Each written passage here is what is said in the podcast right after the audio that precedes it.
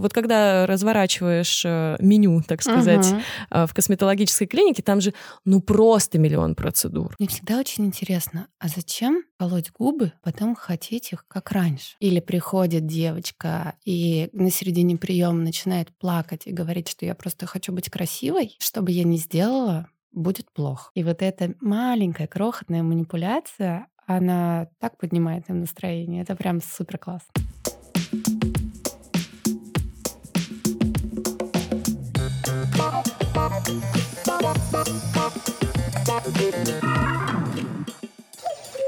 Доброго здоровья! В эфире подкаст о здоровье и качестве жизни без шапки. И с вами его ведущая Полина Полищук. И сегодня Антона с нами не будет, а будет наш продюсер Анастасия Фадина. Настя, привет! Добрый день, рада всех слышать. И сегодня нашей насущной темой будет косметология. Мы расскажем, что это не только ботокс, очень большие губы и чистка лица, но и вещь, которая может э, существенно улучшить качество жизни и даже ее изменить. И сегодня обо всем этом мы поговорим с дерматологом из клиники медицины кожи Полиной Резцовой. Полина, привет. Всем привет. А, первый традиционный вопрос. Почему ты занимаешься тем, чем занимаешься? Почему ты любишь свое дело? Я занимаюсь дерматологией и стала чуть позже заниматься косметологией. В дерматологию я пришла, когда в институте узнала, что это одна из самых сложных кафедр для поступления в интернатуру, и что, мол, практически нереально поступить туда на бесплатное самому. И приняла это как челлендж.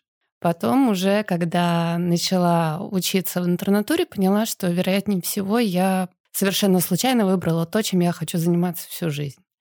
Дальше работала только в дерматологии, принимала дерматологических пациентов в государственной клинике в кожно-венерологическом диспансере и поняла, что мне не хватает инструментов для того, чтобы довести моих дерматологических пациентов до того состояния, которое их удовлетворяло бы. То есть мне не хватало дерматологических инструментов, терапевтических. Так получилось, что большое количество лазеров и других методик, они, мы можем ими воспользоваться, только получив сертификат по косметологии. И после этого я приняла решение получить первичное повышение квалификации по косметологии, и теперь занимаюсь и этим тоже. И не пожалела о том, Ни что разу. получила. Нет. А, а кто ты в первую очередь все-таки на данный момент, дерматолог или косметолог? Что превалирует в работе? Дерматология. И я думаю, что она всегда будет превалировать, потому что в косметологии я уже для меня достаточное время, чтобы понять специфику этой работы. И так получилось, что в клинике, в которой я принимаю, очень лояльные условия для докторов, то есть каждый доктор может заниматься тем, что ему нравится. И изначально мы обговорили, что большое количество косметологических процедур я выполнять не буду, потому что мне они не интересны, а если они мне не интересны, то делать я их буду плохо, как обычно и бывает. И отсюда основные мои пациенты, те, которые мне больше всего интересны, это дерматологические пациенты, которые нуждаются в медицинской помощи.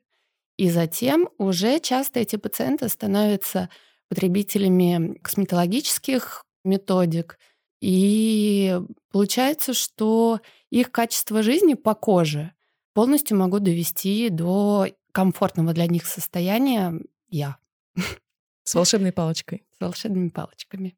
Мы часто в наших выпусках любим разбираться в терминах, и хотелось бы задать вам такой вопрос, что вообще такое косметология? Косметология — это отрасль медицины, которая улучшает внешний вид. Но на самом деле сейчас очень большой упор в медицине делается на качество жизни, и когда мы говорим о том, что мы улучшаем внешний вид пациента, нам нужно понимать, до какого состояния, до какой-то условной нормы, которая может быть общепринятой, но на самом деле не очень подходить пациенту, или может быть эм, такой доминантной точкой в его сознании, и эта доминантная точка может быть патологической. То есть мы знаем о таких болезнях, как дисморфофобия, дисморфмания, когда человек его доминантная мысль строится на том, чтобы улучшить в себе какой-то составляющий или, в принципе, общий внешний вид. Поэтому сейчас, наверное, косметология — это такой немножко психотерапевтический мостик между self-esteem и пациентом, то есть между тем, как наладить э, пациенту самооценку. Угу.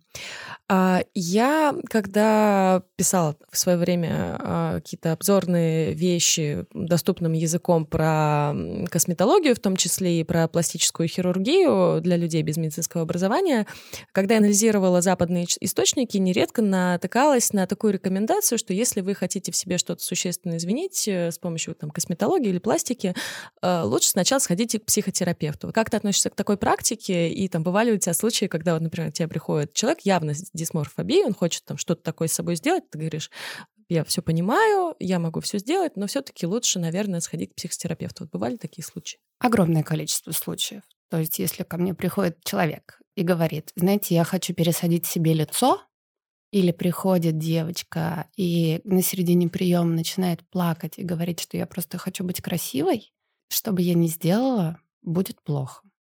Потому что здесь нужно понимать, что проблема не в действительно каких-то эстетических моментах, а психоэмоциональные истории, которые необходимо урегулировать. В целом, я фанатичный поклонник психотерапии и искренне считаю, что абсолютно каждому человеку нашего уж точно поколения стоит сходить к психотерапевту и определить для себя какие-то важные пункты, на которые действительно стоит опираться, о которых действительно стоит думать. И когда приходят пациенты и говорят о том, что они хотят все, им все не нравится, им или другая ситуация, им всегда было хорошо, а сейчас им плохо, то да, безусловно, это кейс для психотерапии. Я очень надеюсь, что сейчас наше поколение, которое многие уже стали родителями, что мы воспитаем в будущем поколении действительно критичную оценку по отношению к эстетической норме и к тому, что они хотят, а что от них требует общество. У меня такой вопрос, а что вообще человеку без вот каких-то больших проблем дает косметология? Косметология, пожалуй, это научение. Поэтому здесь тоже очень зыбкая граница между косметологией и дерматологией. В целом, мне кажется, что на самом деле будет здорово, если эта граница потихонечку будет смываться, что будет просто специалист по коже. Но я отвлеклась. Косметология должна дать определенный инструмент как методичку о том, как э, ухаживать за своей кожей для того, чтобы не для того, чтобы не получить преждевременное фотостарение, для того, чтобы не увеличивался риск э, развития злокачественных образований кожи, для того, чтобы человеку было комфортно существовать и сосуществовать со своими хроническими заболеваниями. То есть, пожалуй, вот это основная функция, это научение. Есть, э, э, как говорится, нюанс, а, когда, например, там приходишь э, ну, к рядовому косметологу на прием, да, человек там подбирает какой-то уход, говорит, какие процедуры нужны и так далее. Но если смотреть различные сайты дерматологических ассоциаций и прочие рекомендации, там каких-то рекомендаций в плане того, что вот какую косметику надо подобрать, там особо не будет. То есть, скорее всего, там, ну, увлажняйте кожу, умывайтесь, э, если сильно испачкались, ну и все в таком же духе. Есть э, статьи, вот я помню в Атлантик, по-моему, в, в издании, была классная статья про то, что косметика — это такая вещь, э, в которой много обещаний, много какого-то там быстрого эффекта, да, недолгосрочного, но в целом это больше область экспериментов со своей кожей. И, по сути, нет каких-то средств, э, без которых там, не знаю, вот невозможно жить, да, как нам в рекламе говорят, вот купить этот крем, и все будет классно. Вот твое отношение как косметолога к уходовой косметике, то есть мы без этого, понятное дело, можем жить, но насколько она необходима э, большинству людей в реальной жизни? Здесь важно понимать, для чего необходимо. Mm-hmm. Для того, чтобы себя комфортно ощущать. Есть люди, у которых генетически сухая кожа, есть люди, у которых генетически жирная кожа. В таком случае косметика может немножко сгладить эти нюансы. Но в целом, пожалуй, основной постулат в том, что косметика — это не лекарственные препараты, она не лечит. Мне очень нравится разговаривать с пациентами и определять для них такую структурную базу, то есть что в классическом понимании может быть, что можно упустить, что для наших с пациентом целей а, лучше бы оставить в уходе. Как правило, это, например, может быть очищение, фотопротекция, увлажнение. Если у человека есть желание уменьшить признаки фотостарения, то это какие-либо ретинолы. И здесь неправильный подход описывать какие-то определенной марки и говорить, вам необходимо взять вот это средство, вот из такой марки. А, безусловно, их колоссальное количество, поэтому можно приблизительно написать те, которые могут подойти, те, которые нравятся лично мне, но и при этом я буду говорить о том, что эти марки нравятся лично мне. Для моей кожи это кайфово, для вашей не знаю. Но вот нету таких глобальных клинических исследований, которые об этом говорили бы. Мы понимаем, что есть косметика, которая условно маркирована как гипоаллергенная, тогда вероятнее у пациентов с атопическим дерматитом будет меньше вероятности развития реакции. Но опять же, об этом обязательно нужно говорить, что на самом деле человек волен выбирать из э, любых марк абсолютно любую косметику. Если он ее переносит, великолепно. Если не переносит, тогда, вероятно, ему есть смысл обратиться к специалисту для того, чтобы подобрали что-то более подходящее. Но здесь, да, это такое классное, интересное поле для экспериментов. Мы очень часто любим что-нибудь попробовать, что-нибудь затестить. Да здорово, классно, давайте тестить. Если будет какой-то косяк с этим тестированием, если случится аллергический контакт дерматит, тоже не страшно, приходить, разберемся. Да, это особенное удовольствие, когда ходишь там по аптеке или по какому-нибудь большому косметическому магазину и все эти баночки выбираешь. Вопрос обывательский, но, вероятно, интересует многих. А как при первом посещении косметолога понять, что перед тобой сидит профессионал? Это очень сложный для меня вопрос. Ну, для того, чтобы понять, что сидит профессионал, наверное, есть смысл попросить сертификаты, mm-hmm. которые могут гарантировать, что у человека есть высшее медицинское образование и переподготовка по специальности косметологии, потому что это требуется, чтобы заниматься косметологией. А дальше, наверное, как и везде, начать разговаривать и в ходе разговора понимать, удовлетворяет ли специалист твоим собственным критериям по психологической составляющей, по нахрапистости, напористости, потому что часто пациентам хочется такого нахрапистого, напористого специалиста, который возьмет полностью вожжи правления в свои руки и будет полностью отвечать за внешний вид кому-то действительно кайфово. И понимать, что какой бы классный специалист не был, какой у него не была бы суперкрутая страничка в Инстаграме, может так случится, что вы с ним просто не сойдетесь. Это, по сути, наверное, так же, как с психотерапевтом. Психотерапевт может быть просто, просто суперский специалист, но вот что-то не то. И, наверное, на этом этапе очень важно осознать этот момент и выбрать другого специалиста. И это нормально. Вот просто в этом же контексте, э, вот ты говоришь про нахрапистость, про напористость. Да, иногда это прикольно, кому-то это нравится, иногда нет. И я нередко слышу от своих э, там, подруг, да, которые приходят э, на прием к косметологу, и там вот прям в строгом таком указательном порядке человек говорит, э, вот тебе нужно вот такую процедуру, такую процедуру, такую процедуру, а вот потом еще и вот это, и вот это, и вот косметику вот такую, вот, кстати, у меня на полке стоит. Насколько это корректно все-таки? Потому что я так понимаю, что большинство процедур в косметологии, они хороши, но не обязательны. Вот э, как соблюсти э, вот эту этику общения с человеком, который приходит на прием?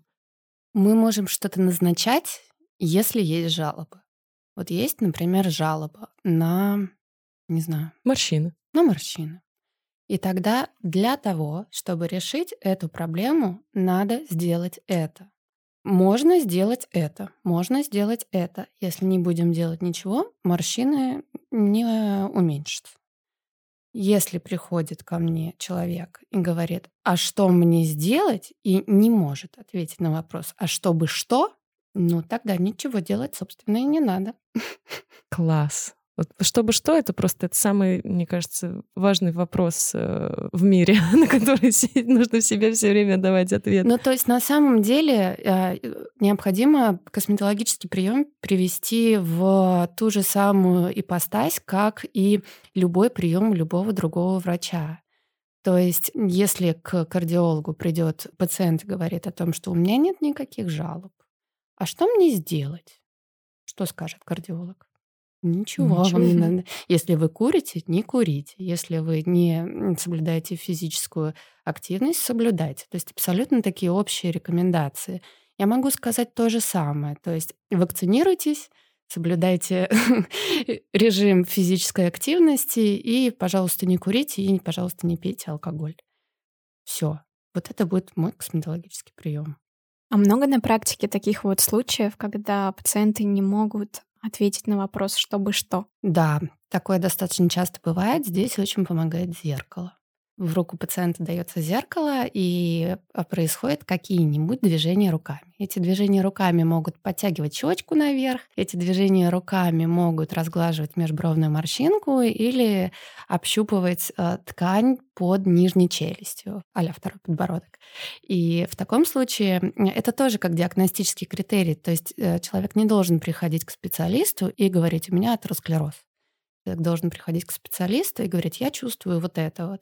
И тогда своими движениями ручками человек показывает, что он чувствует, что ему не нравится. И тогда уже отсюда мы можем выбирать тактики, которые могут уменьшить эти проявления и часто, не часто, но порой честно говорить, что, к сожалению, эстетическая косметология со своими возможностями просто не даст этого результата, который хочется. И, возможно, что стоит подумать о приеме у пластического хирурга.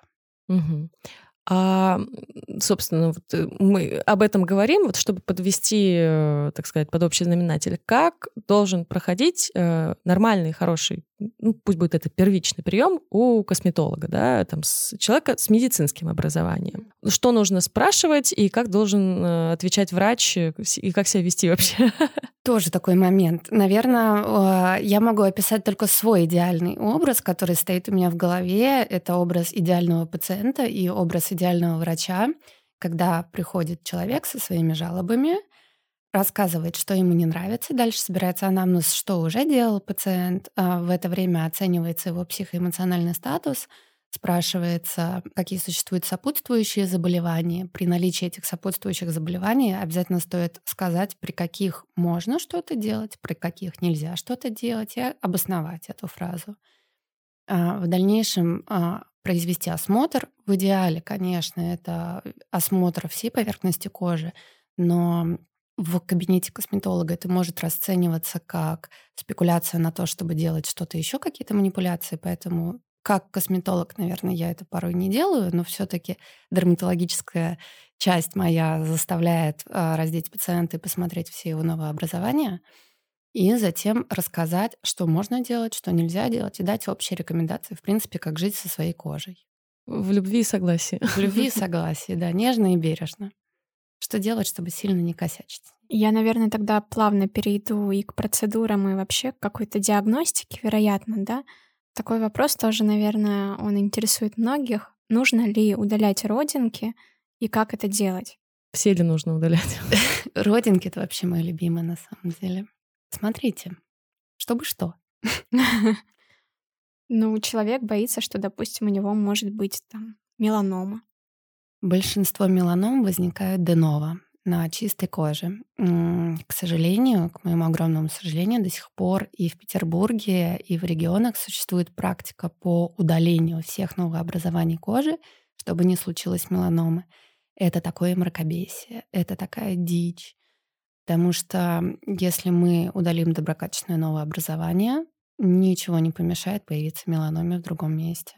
То есть мы удаляем доброкачественное образование у пациента по двум критериям. Если это образование ему мешает эстетически, и второй критерий — это если оно его бесит, например, постоянно задевает его.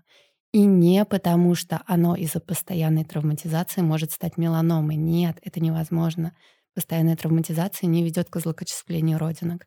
Ну, просто она его бесит. Вот в таком случае, да, мы обсуждаем метод удаления, обсуждаем, что больше его не устраивает, рубец или родинка, удаляем обязательно с исследованием гистологического материала и вот так. А всегда ли нужно отдавать вот родинку да, на гистологическое исследование? Потому что, ну, даже я сталкивалась, да, приходила на прием, мне говорят, а, она она добрая, все нормально, не надо, удалим хирургическим путем или лазером, как захочешь, в общем, но никуда не нужно отдавать. Она добрая, да. Мы порой даже можем без дерматоскопа сказать, что образование является доброкачественным. Но теперь давайте представим себе такой кейс. Пришел пациент, у него выпуклая родинка. Она его раздражает, давайте удалим. Окей, хорошо, давайте ее действительно удалим, она не нравится, никаких противопоказаний нету, а давайте-ка ее выжжем лазером. Ну почему нет? Хорошо, давайте. То есть мы ее выжгли лазером, после удаления остался уголек. Этот уголек неприлично посылать патоморфологу. Осталась ранка, потом она зажила рубцом, и в центре рубца прорастают оставшиеся клетки родинки. В этом нет ничего плохого. Это рецидив э, Невуса, абсолютно такая стандартная классическая история. Но существует рубцовая ткань, и через рубцовую ткань снизу вверх прорастают клетки родинки. И визуально глазом они не могут быть отличимы от э, прорастания через рубцовую ткань меланомы. То есть у нас здесь рубец, и в центре что-то пигментированное непонятное. Окей, хорошо, давайте э, удалим, вырежем этот рубец хирургически, отправим его на патоморфологическое исследование. Но патоморфолог точно так же может быть не уверен в том, какой здесь диагноз. Он может быть не уверен, меланома это или рецидив Невуса. А чем мы можем в таком случае руководствоваться? Мы можем позвонить первому доктору и спросить, а что вы удаляли? Он скажет, Невус, мамой клянусь. Ну вот маме клянусь, это недостаточно для того, чтобы исключить у пациента рецидив меланомы, а не невуса. Хотя бы можно сделать дерматоскопические снимки. Но золотой стандарт — это каждую родинку, каждый неус отправлять на гистологическое исследование, чтобы если вдруг случился рецидив, мы вернулись к этому заключению и сказали, да, все нормально, это рецидивирует именно неус, ничего другого, все в порядке. Короче говоря, всегда пруфы нужны. Ну, собственно, к пруфам и хочется перейти. Косметология такая штука, которая развивается, можно сказать, э, не так долго все-таки, как э, разные другие отрасли медицины и направления. И сложно, конечно, говорить что-то в контексте больших, э, крутых исследований. И хочется понять, а можно ли все-таки косметологические процедуры подогнать вот под все вот эти строгие требования доказательной медицины, или это не совсем нужно, или как вообще? Потому что я вот вижу, ну, вот эти все процедуры на рынке, да, и вот что-то только появилось, и оно уже вводится в оборот вообще очень легко. И все таки вот, там, новый метод, офигенный, потрясающий, все классно. А потом как бы оказывается, что это полная фигня. Ну смотри, Косметология должна соответствовать всем критериям доказательной медицины. Она не может не соответствовать, потому что это медицина. Я, наверное, здесь из, эгоистич... из эгоистических побуждений могу смотреть. То есть приходит человек, он хочет сделать какую-то манипуляцию, и а, он хочет заплатить за нее немалые деньги. Как я могу ему обещать какой-то результат? Я не могу ему сказать, что вот на моем пятилетнем опыте все было круто. Да пусть у меня даже будет 80-летний опыт, мы понимаем, что мнение эксперта — это самая низшая ступень доказательной пирамиды. Я не могу ему это сказать. Я могу сказать только, что согласно классным, крутым исследованиям, при, например, признаках фотостарения, вот это круто, это работает. Вот отсюда мы можем ожидать какой-то результат, не по моему какому-то опыту. То есть мне неспокойно, как специалисту, а, обещать что-то, не опираясь на доказательства. Поэтому если какая-то методика не обладает большим количеством исследований, я не буду ее рекомендовать не потому, что я такая противная, а потому что я боюсь. Мне не хочется брать на себя ответственность ставя эксперименты. Эти эксперименты уже должны были быть проведены, и я должна опираться на их результаты. Какие тогда процедуры точно имеют эффект? Пусть даже, может быть, не супер доказательный, но работают, а какие прям, ну, очень сомнительные? Опять же, здесь встает вопрос для чего. Давайте приплетем немножко к косметологии и трихологию. Выпадение волос, а особенно вот сейчас в интраковидную эру, до сих пор приходит большое количество людей с жалобами на то, что у них выпадают волосы после перенесенного ковида или вакцинации. И это ок. То есть а, нам бы хорошо установить, что волосы выпадают именно из-за этого, сказать пациентам, что все хорошо, давайте ничего не делать. И это основной метод лечения. Ничего не делать и беречь пациента от ненужных манипуляций. Но а, большое количество учреждений готовы предложить а, большое количество методик, которые способны что-то улучшить. Вот здесь, опять же, есть жалоба, есть состояние, телогеновое постковидное выпадение волос, и есть лечение. Лечение ничего не делать. Поэтому здесь нужно разбирать каждую ситуацию в отдельности. Вот, например, есть иная ситуация с волосами. Это истончение волос а, андрогенетическое. В таком случае тоже есть большое количество методик, и в эти методики включается, например, плазмотерапия, и мы знаем, что существует мезотерапия. Вот у мезотерапии нет никаких доказ- доказательств эффективности.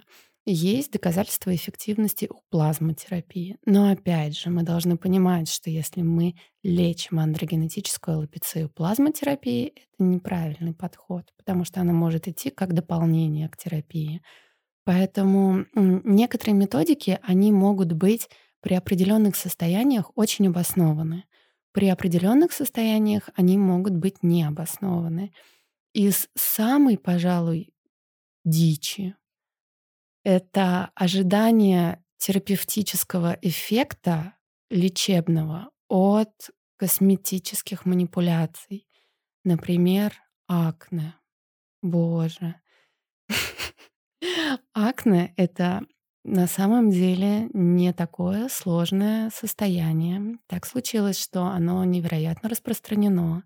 И поэтому не каждый пациент доходит до дерматолога. Некоторые пациенты лечатся самостоятельно по советам в интернете, по советам подружки. И некоторые получают терапию, а терапию в косметологических кабинетах. И это неправильно. Мы не можем лечить перелом э, руки, спрашивая совета подружки или идя к массажисту. И мы не можем лечить дерматологическое состояние инъекциями плазмы и чистками. Это не лечение. Лечение подразумевает определенную терапию с определенными клиническими рекомендациями, разработанными и в России, и в Европе, и в Америке. То есть там есть совершенно четкие ступенчатые методы лечения. И все-таки хочется вот прям конкретно пройтись угу. по методикам, да. А, я так понимаю, что есть что-то устаревшее явно, есть что-то неработающее, есть работающее. Вот опираясь на те знания, которые у тебя есть, да, и там современные данные, какие, собственно, методики, они действительно перспективные, классные, какие все-таки должны уйти в историю. То есть вот прям, э, ну, для примера, там, не знаю, чистки, микротоки, там, гидромеханопилинг. Э, вот когда разворачиваешь э, меню, так сказать, uh-huh. в косметологической клинике, там же, ну, просто миллион процедур. И ты не всегда знаешь, какая из них реально тебе нужна, даже если тебе, ну, у тебя есть жалобы, тебе врач говорит, ну, вот это, вот это, вот это. И ты думаешь, блин, а может вот где-то тут развод? Просто история в том, что некоторые из этих манипуляций, они имеют совершенно определенный эффект. Ну, например, гидромеханопилинг, химический пилинг, дермобразия. Это все манипуляции, которые, по сути, пилинг. Это несколько вариантов пилинга. И можно рассказать пациенту, какие что от этого будет. Результат от этого в целом будет один и тот же, но достигнутый разными методами. И все. То есть, если систематизировать это в голове, то дальше человек может принять решение, исходя из того, на какую реабилитацию он готов, на какую он готов, какую стоимость он готов заложить в это. А поэтому, пожалуй, вот прям совсем чего-то бесполезного, ну, наверное, пожалуй, это только мезотерапия. А биоревитализация? Она бесполезна, когда ее назначают на всякий случай просто так. Давайте там что-то освежим, давайте что-то дадим какой-то гидрорезерв. Нет, вот есть у нас жалоба. Я никогда не перестану э, уставать говорить о жалобах. Вот есть жалоба на мелкоморщинистость, например, на то, что были периоды, когда человек жил в климате с очень высокой ультрафиолетовой нагрузкой, после этого достаточно сильное фотоповреждение с мелкоморщинистостью. Да, окей. Но если приходит девочка достаточно отечная, из-за этой отечности у нее натянутая гладкая кожа, ну куда? ну зачем? Ну вот это не надо на всякий случай, абсолютно. То есть я очень не люблю вот это все, что давайте вот на всякий случай. На всякий случай запретим маме есть все вкусное, кормящее, на всякий случай проколем биоревитализацию. Нет. Четкие показания тоже. Ну, давайте, наверное, про губы тогда поговорим. Давайте. Все говорят разные. Одни, мол, все рассосется через полгода. Другие, что будет фиброзная ткань, и губы уже никогда не будут как раньше. Вот где правда? Мне всегда очень интересно, а зачем колоть губы, потом хотеть их как раньше? Мы вообще чем-то А если не понравится? Ну, да, вообще я должна сказать, что губы — это моя любимое поле для экспериментов, для меня конкретно. Если есть какая-то возможность, у кого-то из специалистов есть в моей клинике время, прошу уколоть мне губы, потом мне может не понравиться, я могу их сдуть, и поэтому вот эти эксперименты с губами, это прям порой так весело бывает. Смотрите, губы увеличивают филлером на основе гиалуроновой кислоты. Почему он является биодеградируемым, то есть рассасывающимся? Потому что в тканях есть ферменты, которые растаскивают этот крупный конгломерат на маленькие молекулы и используют по своим нуждам. Мы не знаем, как у вас работает этот фермент. Он может у вас работать очень активно, он может у вас работать не очень активно. Поэтому есть определенная средняя длительность э, нахождения филлера в тканях, которая прописана в инструкции к этим медицинским препаратам, гелям. Как правило, там от 3 до 6 месяцев. На некоторых препаратах может быть до 12 и месяцев и до 24. Но существуют исследования и описание клинических случаев, например, исследования, в котором на визуализации было выявлено, что у пациента находится биодеградируемый филлер на основе гиалуроновой кислоты в тканях, а манипуляция была произведена 12 лет назад. Да, это может быть. Бывают случаи, когда человек переносит какое-либо заболевание, чаще речь касается каких-либо аутоиммунных или инфекционных заболеваниях, и у него возникает локальная реакция в месте ранее введенного филлера. А этот филлер мог быть введен 4 года назад. То есть да, это бывает. И страшного тут ничего нет. Если вдруг возникает какая-то отсроченная иммунная реакция, у нас всегда есть антидот. Мы всегда можем взять фермент гиалуронидазу, вколоть в очаг и убрать большее количество вот этого гиалуронового конгломерата. Когда речь касается фиброза, ну то есть представьте, в ткань губ вводится иглой порой в достаточно травматичной технике э, гиалуроновые филлеры. Да, конечно, там будет какой-то процесс. Под словом фиброз почему-то всегда воспринимается какая-то очень негативная коннотация. Нет здесь ничего такого страшного. То есть это просто тяжи из сформированной соединительной ткани, которые могут на вашу жизнь не влиять никак. Вы можете их обнаружить, если вдруг решите провести клинические испытания и побыть в качестве модели для того, чтобы забрать гистологический кусочек на исследование, обнаружить эти тяжи, и все. То есть они не будут вам никаким образом влиять на вашу жизнь. Они не должны вас волновать. И если кто-то хочет увеличить губы, вот момент с губами э, я всегда воспринимаю как порой классный фан. И самый классный этот фан у женщин в возрасте там 50-60 лет. И вот эта маленькая крохотная манипуляция, она так поднимает им настроение. Это прям супер классно. И эффект, наверное, тоже ну, прикольный. Потому что я так понимаю, что с возрастом все-таки ну, губы становятся чуть поменьше, да, как-то они там утягиваются, я не знаю, как правильно сказать. Вот. И мне иногда кажется, что вот, вот, вот этот период жизни, да, он как-то, в общем, логичнее э, располагает, да. да, располагает к тому, чтобы там что-то уже такое сделать, чем когда приходит, там, не знаю, ну вот ну, девочка 18 лет, да, и она там просто говорит, хочу 2 миллилитра, типа, угу. и, ну, не знаю, иногда это как-то странно. Не, я не осуждаю ни в коем случае людей, то есть делайте с собой, что хотите. Э, первым, первым делом лучше, как сказала Полина, все-таки к психологу. Да, просто от фана хочется перейти к таким более серьезным вещам. Для предыстории мы с Полиной познакомились находились на мероприятии, а, где она рассказывала про а, то, как эстетическая а, косметология, если я правильно понимаю, может помочь людям после травм, после операций, после э, различного травматичного лечения. Вот. Расскажи, пожалуйста, как вообще это ну, про происходит, да, то есть как человеку понять, что ему может понять, ну, что ему может помочь косметолог, к какому косметологу ему идти и в каких случаях? Здесь очень тонкая материя, потому что, к сожалению, сейчас нет какого-то четко определенного легитимного поля для того, чтобы оперировать. Часто бывает, что приходит пациент с э, какими-то совершенно не связанными с проведенным ранее лечением жалобами. Например, приходит пациентка и хочет сделать ботулинотерапию.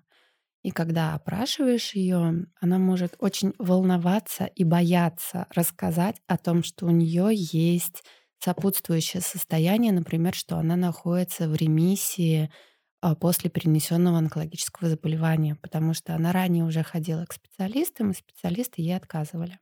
И, наверное, наша очень важная задача разработать или говорить вообще об этом для того, чтобы случилась разработка документов, которые совершенно четко позволяют эстетической медицине работать с такими пациентами. А, и чтобы их сопутствующий диагноз не отличал их от а, общей популяции людей. То есть здесь важно не инвалидизировать человека. Если мы говорим о каких-то состояниях, которые требуют вмешательства косметолога, чтобы улучшить внешние эти состояния, то здесь поле, оно абсолютно не ограничено. Можно начинать рассказ с уменьшения проявления винных пятен на лице или на теле. То есть это крупные ярко-красные гемангиомы, разлитые. Можно говорить о коррекции заячьей губы, то есть о уменьшении натяжения этого рубца. Можно говорить, в принципе, о работе с рубцами, особенно с рубцами, которые формирует контрактуру, то есть когда нет возможности формировать движение в суставе в полном объеме. И так глупо порой получается, что аппараты есть, методики есть, жалобы есть, а вот этого юридического мостика его нет.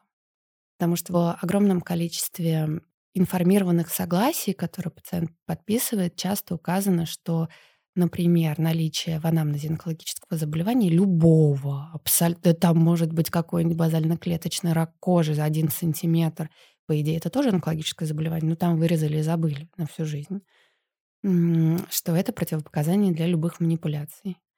Но это не так. На самом деле это не противопоказания, есть абсолютные противопоказания. Чтобы вы понимали, эти абсолютные противопоказания, например, острая аллергическая реакция на вводимый препарат. Ну, как бы да. Наверное, не стоит вводить лекарственный препарат, на которого у пациента может случиться анафилактический шок. А остальные, они уже некоторые противопоказания, они конкретно к каждому препарату есть. Их прям настолько немного, что хочется вот эту вот когорту пациентов, которые приходят, расширить за счет тех, кому действительно нужна медицинская помощь. А в каких э, случаях э, косметология, соответственно, может помочь, да? То есть э, ты вот выступала с докладом, да, и там вот как раз были люди после лучевой терапии с рубцами, шрамами. Вот можешь подробнее про это рассказать тоже? После лучевой терапии там даже не столько рубцы и шрамы, сколько широкое разрастание сосудистой сети, для этого есть лазеры. Лазеры, которые способны выдавать такую длину волны, которая будет поглощаться именно гемоглобином. То есть там не будет повреждения тканей, там не будет повреждения эпидермиса, там будет селективное повреждение именно сосудов. Кроме того, постлучевая татуировка. Это та татуировка, которая определяет зональность воздействия при лучевой терапии. Казалось бы, это всего какая-то маленькая точечка — но психоэмоционально она тоже может негативно воздействовать на пациента. Для удаления татуировок есть специальные КУС, ВИЧ или пикосекундные лазеры. Кроме того, те же самые рубцы. Если мы говорим о рубцовой ткани, то в косметологии есть прям классные большие изученные протоколы по работе травматичными лазерами, по введению ферментов, которые могут размягчать ткань рубца, по введению ботулина препаратов. И порой это, наверное, самый физиологичный и правильный метод работы с рубцами. Потому что если такие рубцы заново иссякать, то, к сожалению, никто не может гарантировать, что новое место травматизации не заживет точно таким же образом. Кроме того, часто бывает, а, есть вообще группа препаратов, например, полимолочная кислота и редис. Редис — это гидроксиапатит кальция. То есть это два филлера, то есть помимо гиалуроновой кислоты есть еще филлеры — Филлер — это объем образующий препарат. И эти две молекулы, они в принципе изначально были изучены и зарегистрированы FDA для того, чтобы уменьшать видимые проявления у пациентов, которые находятся на антиретровирусной терапии. После антиретровирусной терапии часто возникает липоатрофия, то есть уменьшение объема жировых пакетов в области лица. И для пациентов, которые только начали получать а, антиретровирусную терапию, это может быть очень стигматизирующим признаком. И, безусловно, очень важным психоэмоциональным шагом будет а, уменьшение этих визуальных проявлений. И именно для этого были разработаны эти препараты. И уже потом они прочно вошли в эстетическую медицину для... Есть такая общая формулировка skin rejuvenation, то есть для улучшения качества кожи. Вот. Но изначально они разрабатывались именно для таких требований. А как часто до вас доходят люди, да, которые вот как раз прошли, проходят, может быть, онкологическое лечение? Не очень часто, к сожалению. Это, в принципе, та когорта пациентов, с которой мне хотелось бы больше работать, но они не очень часто могут приходить из-за того, что у них есть вот этот вот барьер, который определяет, что им нельзя загорать, ходить к косметологу, делать эпиляцию, какие-то лазеры рядом с ними вообще не должны рядом стоять, бани это нельзя, мясо это нельзя. И утвердившись в этих мыслях, они просто не дойдут. А вот в своем, да, врачебном сообществе вы как-то пытаетесь, да, эту проблему продвигать, что ли, рассказывать об этом, обмениваться какими-то инсайтами с коллегами? Я думаю, что первый такой самый значимый шаг это было выступление на неконференции. Честно говоря, я очень волновалась, а, ведь выступают доктора-онкологи, выступает косметолог.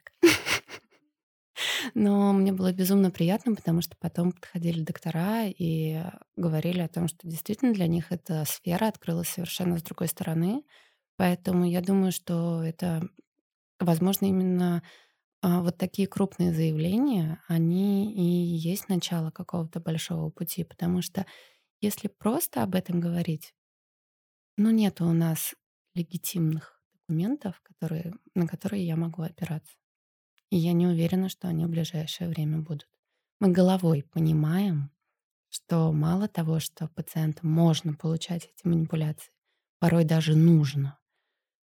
Но очень часто есть фраза, которая приписывает наличие онкологического заболевания даже в ремиссии в противопоказании, и тут ничего не попишешь. То есть, по сути, получается, нужно менять правовую базу, да, чтобы не было вот этих э, везде задокументированных противопоказаний, которые э, вот эти листы ты подписываешь, э, приходя в клинику, да, что вот э, у меня нету этого, этого, этого, ник- никакой онкологии, тогда я могу получить какую-то процедуру. А тут получается, да, полный бред, что ты уже там, ты или лечишься, или пролечился, или ты уже в ремиссии, а тебе говорят, ну, как бы, мы не можем вам помочь, потому что это будет противозаконно. Я правильно понимаю, что это, ну, как бы Здесь... рискованно да. с точки зрения права? Да. То есть, может быть, рецидив не связанный, но этот рецидив по документам можно связать. Угу.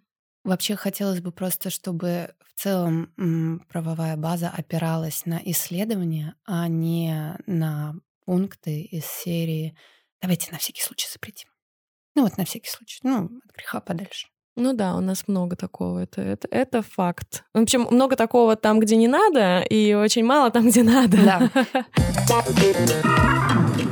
Я думаю, что про вспомогательную такую косметологию, наверное, мы еще обязательно напишем э, с Полиной материалы на Купрум, вот, чтобы про это можно было не только послушать, но и почитать поподробнее. А, и хочется позадавать такие шкурные прям вопросы про косметологию. Господи, вот меня прям подмывает. А, почему а, косметологические препараты они реально очень дорогие. Ну, то есть я понимаю, да, что дорого стоит манипуляция, потому что этому надо учиться, это сложно, можно ошибиться, можно там уколоть не туда и все такое. Вот. Но когда ты видишь, типа, думаешь, ну, гиалуронка и гиалуронка, почему она стоит 20 тысяч, там, я не знаю, за, ну, за условно, там, ампулу какую-то, не суть важно. Как так происходит? То есть это сертификация или чё? Что? Ты Юра Дудь. Это я. Вообще вопрос с ценообразованием, он, наверное, даже должен стоять не так. Он, наверное, даже должен стоять, почему у нас в России гиалуронка, вот этот же шприц стоит 20 тысяч рублей, а в Америке этот же шприц стоит 690 долларов. Упс. Чувствуешь, да? Да. А сам препарат достаточно дорогой. Есть и дешевые препараты, есть и дорогие препараты. Это, в принципе, как везде. Для производства того же самого геля из гиалуроновой кислоты очень важно экстрагировать его у культуры клеток стрептококков, затем качественно очистить, затем качественно связать эти молекулы. И вот на каждом этом этапе требуется денежка. И плюс еще провести клинические испытания. У нас есть препараты, у которых есть свои собственные прям очень крутые, дорогие клинические испытания. И эти гели гиалуроновой кислоты, они фигурируют в библиотеке UpToDate, они одобрены FDA, и они фигурируют в Кокрейновской библиотеке. Ну, а дальше уже они попадают в клинику. И здесь мой вопрос с ценообразованием, он больше скорее выходит на маркетинговое поле. Опять же, почему в этой клинике так? Почему в другой клинике так? Почему в Соединенных Штатах Америки так? Почему в а, Великобритании так. То есть на самом деле цены разнятся очень сильно. Я думаю, что скорее это вопрос какой-нибудь федеральной антимонопольной политики. Обстоятельный ответ, спасибо. А чего тогда точно стоит избегать при выборе косметолога и клиники? Вообще чем руководствоваться? Вот напоследок хочется такой вопросик. Документами. Важный. Смотрите, есть такая история, что порой, придя на дом к специалисту, я могу получить инъекцию в губы и получить просто шикарный результат. Просто он будет великолепный. Я буду очень-очень довольна. И я могу прийти в другой раз, получить у этого специалиста инъекцию и получить осложнение, например, тромбоз разница между клиниками без должной сертификации и специалистами, которые обладают этой сертификацией, работают в клиниках, в которых тоже все это лицензирование пройдено, в том, что мы на себя берем ответственность за эти ситуации. То есть вот прям сильно не всегда все проходит прям здорово и гладко начиная от э, психоэмоционального напряжения у пациентов, начиная от осложнений после введенного ботулотоксина, после введенных инъекций филлеров, это бывает. Это бывает, как и во всей остальной медицине. То есть это не то, что вы пришли в магазин, купили хлеб, заплатили денег и ушли с этим хлебом домой. Вот на, в этой связке как-то мало представляются себе какие-то косяки. В эстетической медицине слишком много вводных и слишком много сопутствующих, поэтому всегда обсуждаем, что это может быть, и всегда обсуждаем, что ни специалист, ни клиника не бросят вас. Мы будем дальше работать с осложнениями. То есть работа с осложнениями — это прямо специальная и отдельная сфера работы врача-косметолога, потому что они бывают. И на практике любого врача они будут. И это тоже норма. Мы должны уметь с ними разбираться, вести этого пациента дальше, чтобы эстетический результат соответствовал в итоге его ожиданиям. Мне кажется, на этой офигенной ноте мы можем закончить э, наш подкаст и опять же анонсировать, что мы с Полиной обязательно сделаем еще классное интервью и статишки, и колонки. Полина, спасибо, что сегодня пришла. Это был очень крутой выпуск. Ты супер. Спасибо, вы тоже супер. Да. А, ну что ж, друзья, в описании выпуска у нас всегда есть полезные ссылки. Об оценках отзывах, пожалуйста, не забывайте. Подписывайтесь на подкаст, рекомендуйте друзьям, давайте послушать маме, папе, бабушке, кому угодно. Слушайте Фуфлоу, подкаст, где мы разбираем всякие бесполезные методы лечения и так себе препараты. Читайте наши медиа здоровье Купрум, там много классных статей и классных врачей. А, слушайте наш новый подкаст «Больше, чем справочник», в котором мы говорим о здоровье нормальным почерком. Продвинем доказательную медицину без доказательного экстремизма вместе. Всем пока. Ура! Всем пока, ура! Пока-пока!